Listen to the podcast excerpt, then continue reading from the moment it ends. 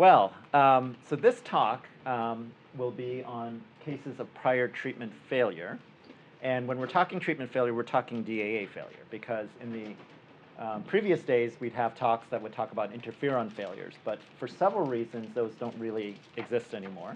One is that many of those patients were already connected to treaters, and so they've been treated with these new agents and they're cured. Uh, secondly, you pretty much overcome interferon-based treatment uh, failure with these new agents. So like the differences in terms of what you prescribe patients, um, it no longer changes that fact. So we don't think about, uh, while there are sections, if you go to the guidelines on interferon experienced patients, and you can go and find out what you're going to give, it's going to be very similar to what you give another patient. So, and it'll be very similar to what you just heard from Christy. Um, the other thing I'll state is um, this will obviously be a fraction of patients. If we're able to cure 95 plus percent of patients, 97, 98 percent, you know, this will be a very small number. So there could be, you could just say, well, if someone fails treatment, I'm just calling Kenna or, you know, sending them to someone who's dealt, dealt with this before because that's going to be a very small subset. And uh, you could, um, you know, relax during this talk and not think too much. But I still want you to get some concepts from it. The other thing I'll apologize for is that the previous slide set um, obviously didn't come through well here. It will be definitely fixed. It's just an issue of combining PowerPoint slides. So when you are able to download these talks after the conference, which you will be able to, you'll get the proper slide set. And this slide set has a few formatting issues, but not as bad as the last one. So we'll discuss uh, options for treatment experienced patients and the relevance, again, of resistance-associated substitutions. And I used a couple minutes in my previous talk, so I don't have to introduce it as much here, just to plant the seeds and because it's also a little bit relevant to naive therapy, but just a little bit.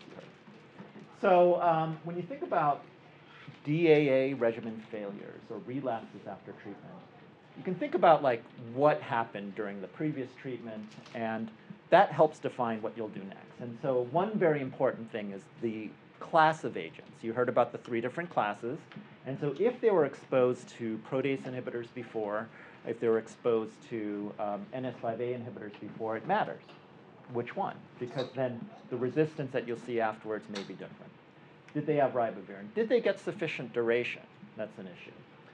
The patient themselves, is there something um, that maybe the cirrhosis wasn't identified? Maybe there was a um, problem with the FibroSure test and it underreported, remember that middle ground, maybe that F2 could have been an F3 plus or an F4 maybe, and because it was inaccurate, you undertreated them because they only got eight weeks of the ledipasvir sofosbuvir. So there, there's reasons to think about now. Or you may be seeing them three years later, and you just heard from Ken in a co-infected patient three years later, they can then have advances in their liver staging. And so another thing to think about. Have they developed or um, uh, kidney disease in the meantime? Um, is there a BMI difference? Adherence during the previous um, uh, uh, treatment course. Was it optimized? Was it interrupted? Uh, lots of reasons why it may not have worked quite as well. Drug interactions. Were there things they didn't tell you about? So uh, this is one of the controversies in our field. If they're not coming back every month anymore, um, will you hear about the medications that other people prescribe that may have interfered with um, yours? And so, uh, and resistance, which we'll talk about in detail. So these are questions that you can ask when you're faced with, with a patient who, uh, again, hopefully not that unlucky patient when you're first that, that it doesn't work in. Um, but um, so the case, as mentioned, will be uh, introduce a little bit about HIV hep C co-infection, HIV suppressed African American gentleman, uh, good CD4 count, um, uh, and on this um, regimen, uh, of fixed dose regimen of um, uh, TDF FTC uh, rilpivirine. His platelet count is 135. So already, as you just learned from Ken, what are you thinking? Now, the confounder here is that he also has HIV. So 135 doesn't really trigger with us. A little bit of splenomegaly doesn't really trigger in an HIV patient that you'd be thinking strongly about advanced liver disease. But already we've also introduced HIV as a cofactor, but he's 69 years old. I mean, however long he's had H HCV, unless it's super recent, he could have um, uh, you know, a long-standing inf uh, infection with HIV, and you're really thinking this patient may have issues. Now, it turns out that the age of acquisition of Hep C also matters in terms of fibrosis progression. Um, when you look back at studies, a younger liver is very much able to tolerate a U infection well, which is why these young patients all have F0 pretty much, these under 25 year olds. Whereas if you get it in your age 40 or, or 50, and I, we just had someone seroconvert at age 65 who just got involved in IV drugs. He'd used Coke and inhaled for years, but just recently get, became involved in it. And so 64, that's not the same liver as when you're 20. And you'd know this if you drank alcohol all your life. There's a difference. So, um, so you can look at cirrhosis by ultrasound. So you're already thinking things. However, no evidence of varices. This albumin 3.6, a little borderline. Uh, creatinine, though, is 1.1. I mean, he's 69, so you got to calculate that into effect. But overall, when you look at these parameters, they're not terrible for decompensation. And so he got no he got 12 weeks of ledipasvir sofosbuvir, which is pretty much appropriate for a couple years ago. Um, the Hep C RNA is target detected at week four, but not quantifiable. So it does say detected. Does that matter? Reports good adherence, takes also his HIV meds pretty well, and he is suppressed and he claims to have only missed two doses over 84 pills. That's like the 90th percentile, by the way, of most many patients we're treating these days. And then um, Hep C um, uh, RNA, unfortunately, is positive at week four post-treatment. And so he was eating some more tomatoes during the last two months of treatment and was taking some Tums at night apart from his medications. And so drug interactions, one would think about. He is happens to be on a real rilpivirine-based regimen, and I'm not meaning for you to learn every cell of this table. But this is available on the website. It, this is actually the downloadable version of the slide, so you can quickly use it for your own talks. But um, you'll notice some patterns, like there's some, um, there's more red, which is kind of a, a no-go, and yellow caution with the protease inhibitors, particularly ritonavir uh, boosted uh, agents. Um, and then um, uh, there's cobicistat here, which also has some issues. You'll notice that rilpivirine as well, well as raltegravir, as well as dolutegravir, the integrase inhibitors, which, um, if you're not familiar with HIV, I know many of you are, but those are like the clean ones, right, for drug interactions. Um, and so um, while there are no data for some, there's some predictions over whether or not they should be, and bictegravir is on that. And then now we have a new one, which is not yet on this table, doravirine, which um, should not have uh, significant interactions. So, you know, we can look a little bit more at the details of um, why uh, these are drug interactions. Um, the substrates of the cytochrome um, uh, system, the OATP. There are people in this room who knows what that stands for, and I don't. so the, the pharmacist here. So um, uh, anyways, uh, this is how you do HIV Hep C these days, and because there's such an emphasis on placing patients already on integrase inhibitors, I would say this seems to come up not that often anymore. Like, um, but uh, there are the rare, highly resistant HIV cases who are on some of these uh, strange, or cobicistat, darunavir, or some other agent, and then you call Kinna. And then I call pharmacist. Then you call the pharmacist. So, um, and it really um, uh, uh, speaks to our, our uh, need for a relationship with um, a good pharmacist. All right, so you have this patient, he just failed the dipazole What resistance testing would you ask for? Do you want the NS3 testing? Do you want the NS5A, NS5B? Both NS3 and NS5A, I don't give you more options than that, or none? We have zero responses thus far. You're kind of absorbing resistance testing. I've never sent this test. I don't know how to order it in Epic, so I'm not going to bother. So, do you guys have Epic? Or? Yeah, of course. Yeah. yeah.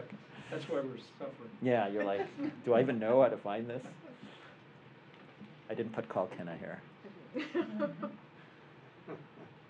We're up to eight. I can't hear that one. Big Bang. Uh, Big Bang Theory. I don't. I've only seen that twice on a plane. It's good. You know- Sheldon. You don't know any TV? Young Sheldon. I know some TV. Do you have a TV at home? I do have a TV at home. All right, so many of you, this is such an ID audience. You want all the information, right? there are many, right? Am I wrong? More is better. More is better. so we'll go through by the end. Um, uh, it, it, it, kind of depends, but the, the answer could be none, which is kind of shocking, right? It's very anti the way I've been trained. All right, so I did send it because I'm an ID doctor, but um, I'm against guidelines, and there are mutations, and this is the, one of the few um, problems with the formatting, but you see a Q30R in the NS5A, And you look in the protease, and there is this I37B, which doesn't seem to confer anything. But you're not; these drugs don't even seem that familiar. So this, this is what we were using at the time when uh, this patient. So these results are kind of annoying. What are they saying? They're saying resistance probable, possible. I mean, it's not telling you like when you're treating with antibiotics in the hospital, like resistance, do not use, right? I mean, there's a, and that's a big difference in how we do the tests, as we'll go through. But it is detecting this mutation, which, you know, if you look, does confer in vitro issues with uh, every one of the NS5A inhibitors, which are part, by the way, of every regimen that we just talked about, right? There's some that spit, don't have a protease, there's some that don't have a polymerase, but NS5A, part of everything. So let's talk about these resistance-associated substitutions. The Q30R is just one example. Um, first of all, that certain RASs will confer various amounts of fitness. So if I mutate my arm and I'm trying to run a race, yeah, I'm still kind of fit to do that. I might not have the same aerodynamics. But if I mutate in my knee, that's a problem, right? So there's, that's at least one way I think about fitness, very simply. And so, um, and some resistance-associated mutations are present at baseline. Now, I didn't test at baseline because I wasn't told to, but um, they may be there. Even the absence of drug exposure is just out there. Okay, just some and some are, and those are the more fit ones if you think about it, because they're competing with the wild type virus. Um, and so, RASs that are selected during treatment tend to be more serious, as you'll see. They tend to be higher in magnitude and higher in frequency, et cetera. And um, the longer they're on treatment, the more likely they're, they are to have RASs at the time of treatment failure. This is something, uh, just a concept of how much pressure has been applied to that virus. And so by the end of 8 to 12 weeks of a therapy, you've like applied a lot of pressure on the virus. Whatever's left is like resistance. Whereas if you only get two to three weeks, and we don't have a lot of patients in the clinical trials who have been characterized this way, but there may not be enough pressure to really have produce that. And the reason why they realized they just didn't get it long enough. Slight difference. RASs may impact treatment responses in select situations, which is a very vague sentence, but is basically correct. That it really may impact things, but um, may or may not is a good way to put it. The main point is resistance is not futile. You can overcome it by uses of different agents, um, later generation agents with higher barriers to resistance, or by longer duration addition of ribavirin. And so the uh, correct answer to the question is for newly approved regimens, detection of RASs are actually not necessary, as I'll try to show you. But what are the resistance assays? So the traditional approach is kind of a population-based sequencing. Show you a picture of that in a little bit. But basically, it's skimming off the top of all the you know, millions of potential viruses that are in a patient. Uh, the agents are ultra deep. I can't go deep today because I, yeah, I was yelling a lot last night watching the baseball game. But the um, av- available are um, a variety of tests you could send, and they do use this next generation type sequencing. But what they do is they don't report to you every little tiny little mutation that's out there. So they go deep. They have the data. They can see, oh, there's that Q30R, but it's only one in a thousand. I'm not going to tell the clinician that. I'm going to tell them that it was uh, anything that's 10% or higher. Um, and so some are sequence based. The other thing is that it's really for genotypes one and three that you can order these tests in Epic. I'm not aware that you can send these for other things. You can send it to some fancy um, academic lab to get resistance. The other thing is that genotype 1A assays are subtype specific. And really, if you're ever going to send this, pretty much don't send it in a 1B patient. It's usually not relevant, whereas 1A, it is more relevant. That's one slight, slight subtle difference between 1A and 1B virus. But um, the differences in the barriers by drug class, I already showed you this. Again, um, uh, variable for protease inhibitors, extremely high for NS5B, and I'll show you pictures later that help demonstrate that. And variable for NS5A, and it really depends on how recent the drug has been developed, because these next generation ones are better. And so, um, and it has to do some, somewhat with the number of sort of abilities to mutate around it, the compensatory mutations that are necessary as well. So you can think about it like you apply pressure, such as with a protease inhibitor, and then comes out a fit mutant strain. Or you can think about it that there's pressure and maybe there's a mutation, again, going from this blue color to another color, but that is less fit, and I'll show you this. All right, so compared to selected RASs, baseline RASs are likely to be just more single, meaning just one in that sort of long strain. There's, um, there's variable prevalence, meaning there's, um, you know, you heard 10 to 15 percent. Again, it depends a little bit on definition and cutoffs, sort of what number to use, because really, if you look, everyone has resistance, just a matter of how frequent and how much. And it's just there, right? It's just kind of there, because it's kind of baseline. It's just they would have that virus. Whereas, once selected, it's different because then you've a usually exposed the patient uh, to multiple different classes. So if you had a protease inhibitor and an NS5A inhibitor, they could have dual class resistance afterwards. Um, for instance, higher prevalence within the population. So we're not talking about like a 15% sort of barely detected, I should say, above the threshold of detection type of thing. They are the predominant prevalence usually. Now it depends a little bit on timing, which I'll show you in a moment.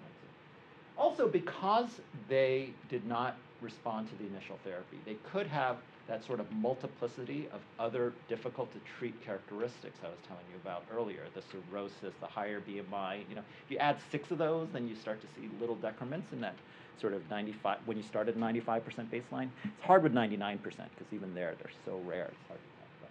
But in any event, they are more likely, if you meet a ledipasvir sofosbuvir failure, they may be more likely to have. Um, and so this concept of fitness, I'll just show you sofosbuvir. So these RASs are rare, super low frequency at baseline, almost uh, hard to detect, and then rarely detected and disappear quickly. So this is just a famous case of someone who did develop the resistance in a, in a trial. And you see it, it's like 99% this 282 mutation. Um, um, it's 99% S at baseline. It turns into a T, all right? S to T, uh, just the, the amino acid. And look what happens. It quickly goes to less than 1%. It's like, it's like a effervescent, transient type of thing. Whereas you look at an NS3, and this is going back to the first generation protease inhibitors, which frequently had this uh, R155K, but we were able in that era to follow people for many months. And you can see that some of them um, uh, were able to persist for a while, um, whereas others did not. And 1Bs kind of reverted back to wild type more quickly. And so, um, uh, you know, timing matters a lot because these were a variable fitness and were eventually also overcome with wild type, just not as fast as that highly unfit sofosbuvir mutation. So it, there's really no reason to send a sofosbuvir mutation ever, right? I mean, it just goes away really quickly. Um, you might be there under the surface, but there's, at least on a clinical level, not that important. NS5A is kind of where we think a lot of the action is and, and may be important. Uh, before treatment, again, 16% um, uh, had some sort of um, uh, resistance mutation. And then uh, afterwards, these unfortunately become 99% and have higher fitness. And so, again, a few formatting issues, a little bit better than the first talk. But after 48 weeks, this thing is around and it's sticking around. And that's kind of concerning. So NS5A is the one that sticks, um, or certain mutations, I should say, not all of them. All right, and so this is just a great example of a person with dual resistance and what happens post follow-up. You just see again um, the NS3 RAVs kind of going away, but the persistence of NS5. And it's the same patient, so it's like a good controlled experiment showing you how uh, certain proteins uh, act. All right, so you have this patient with sofosbuvir ledipasvir experience and documented NS5A resistance. So let's just go through some options. Soft-Bell plus ribavirin times 24 weeks. Soft, but plus prod plus ribavirin for 12 weeks. You're like, what's prod? Uh, we didn't really talk about it. It's not. I did mention it, but we're not really using it. Glecaprevir, pibrentasvir times 16 weeks. Sof Vel Vox um, times 12 weeks. Sof Vel Vox plus ribavirin for 12 weeks. Let's see. No music this time? Do, do, do. Come on. Child of the 80s. Anyone know? Yeah. No? Chips? No. It's not? No, it's not Back to the Future. Is it 18? 18. Oh. I pity the fool. All right. Sof Vel Vox times 12 weeks. Great. All right. So you remember genotype 1. I already told you not to do that, so you're paying attention. Um, and then, so what is Sof Vel Vox? Well, that's one thing. So before the newest two regimens that we're now using for salvage, you know, there's some crazy stuff going on. This patient has NS5A resistance, so why not give like sofosbuvir plus simeprevir, ribavirin times 24 weeks. He has cirrhosis too, so you know that's kind of what we did. That's that sort of prod plus sofosbuvir type of regimen. Here's like a, another fun regimen. Here's like three classes: simeprevir, daclatasvir, sofosbuvir. Um, if you remember the pricing of all of that, right? Seriously, like what was that? 84,000, 60 something thousand. Yeah, the kitchen sink approach. This is an actual kitchen sink available on Amazon. How much do you think this, I don't know, gold, brass plated kitchen sink costs? Any guesses? Less than that regimen. Less than that, Richard, but how much do you think? Twenty-five hundred. 2,500. It's tw- 19,000. This is the most expensive kitchen sink I can find on Amazon. I'm sure you can find more expensive kitchen sinks. Um, so again, what you're trying to do with these newer generation, um, particularly since velpatasvir is part of the newer one, but then you're adding another agent. Now you're hearing about this Vox agent coming in, so we're hitting it hard at, the- at the protease level. And then the pibrentasvir has really got nice characteristics because it can overcome several of these previous resistance mutations. And so this GP um, for retreatment of NS5A failures um, uh, did pretty well. So these are patients, um, obviously with prior PI exposure, you're able to uh, overcome that with this uh, with this high barrier to resistance and whatnot. You know, there are some signals that if you have dual issues, um, particularly with 12 weeks, maybe that's an issue.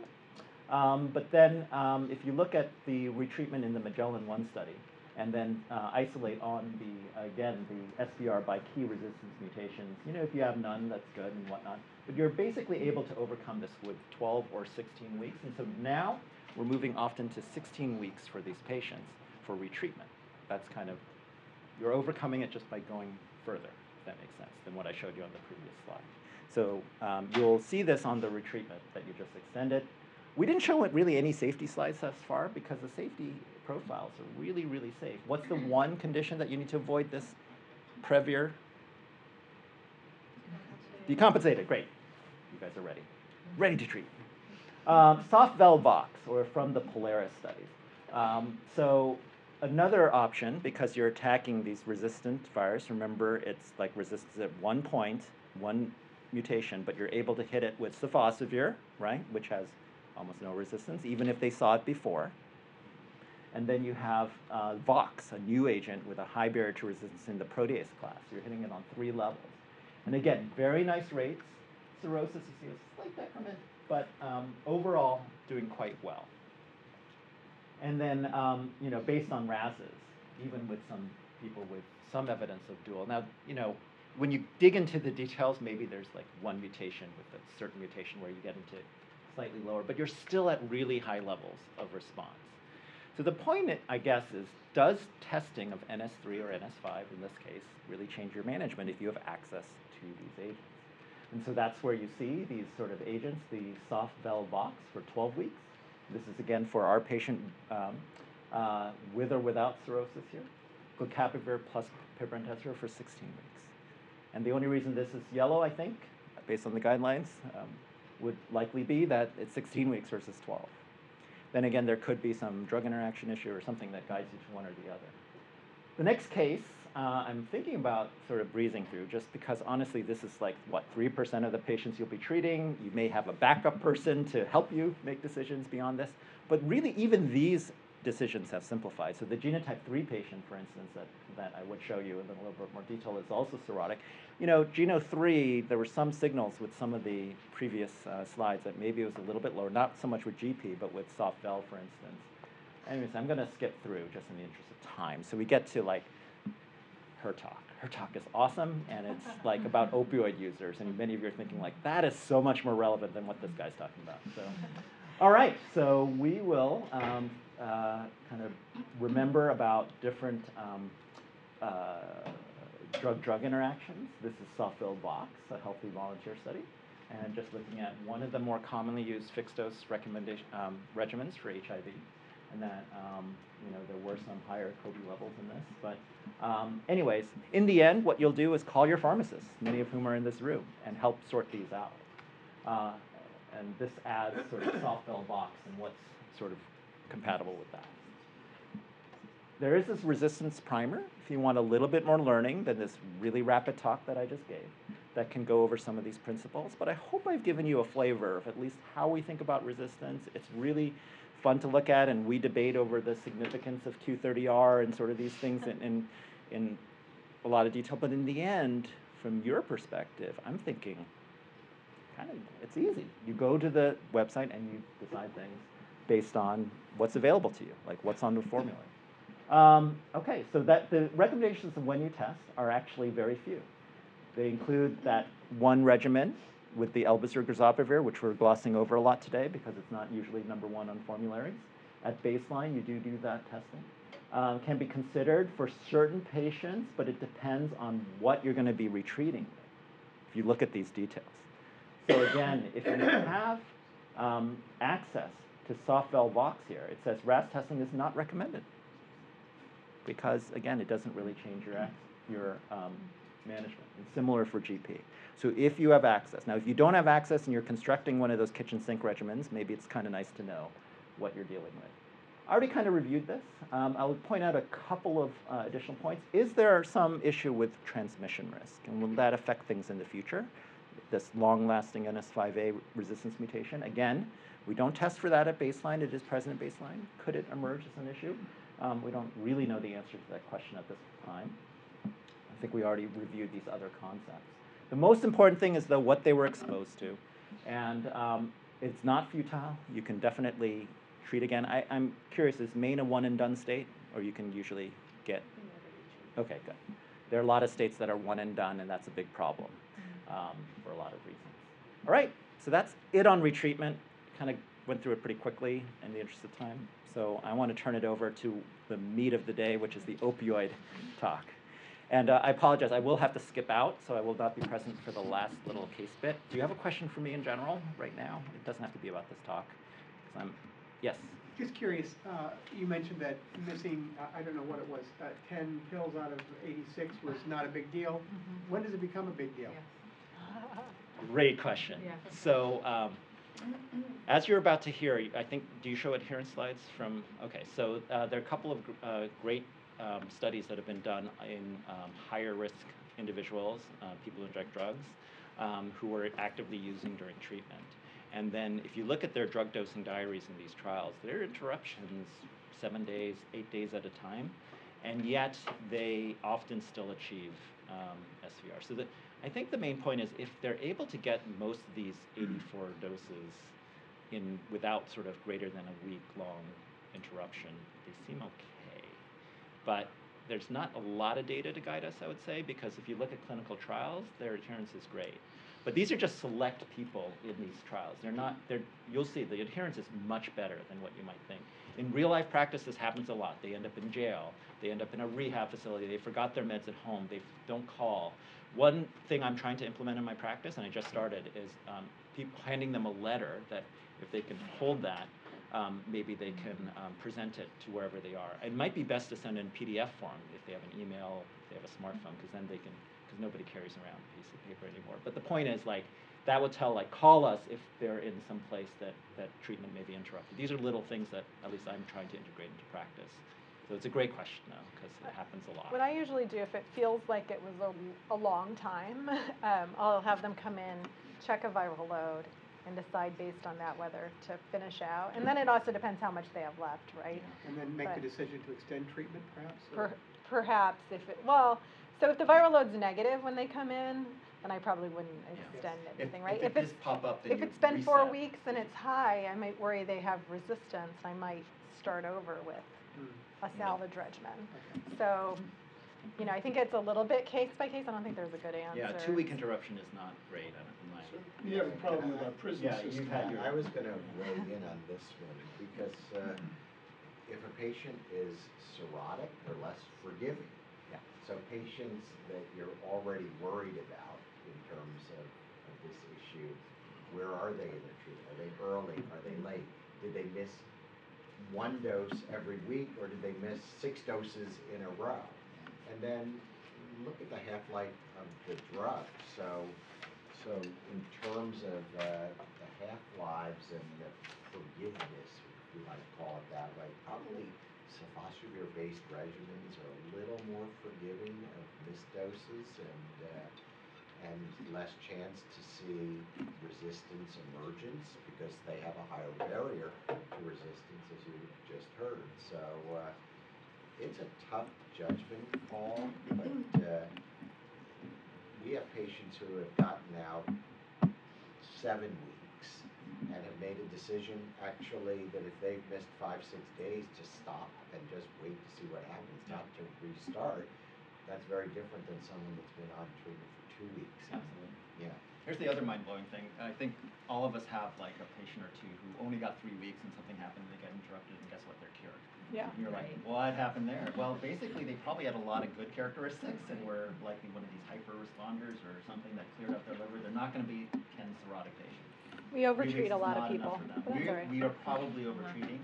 That being said, individualizing to figure out who those patients are may be difficult, and so, and eight weeks is short enough, especially with GP, that, that, um, I think if, your duration is an issue, um, we have options that will work, and, but I, you've had a patient who's done this, right, gets three weeks and they're cured, and you're. Maybe not three, but Yeah, I've had one, That- that's the lowest, I think. All right, well, I've had a great time with you all. Let's give them a round. I- no, I- I- uh, My email will be available, again, my slides from the first talk will be fixed, and feel free to uh, contact me anytime. Uh, Have a safe drive back to Boston.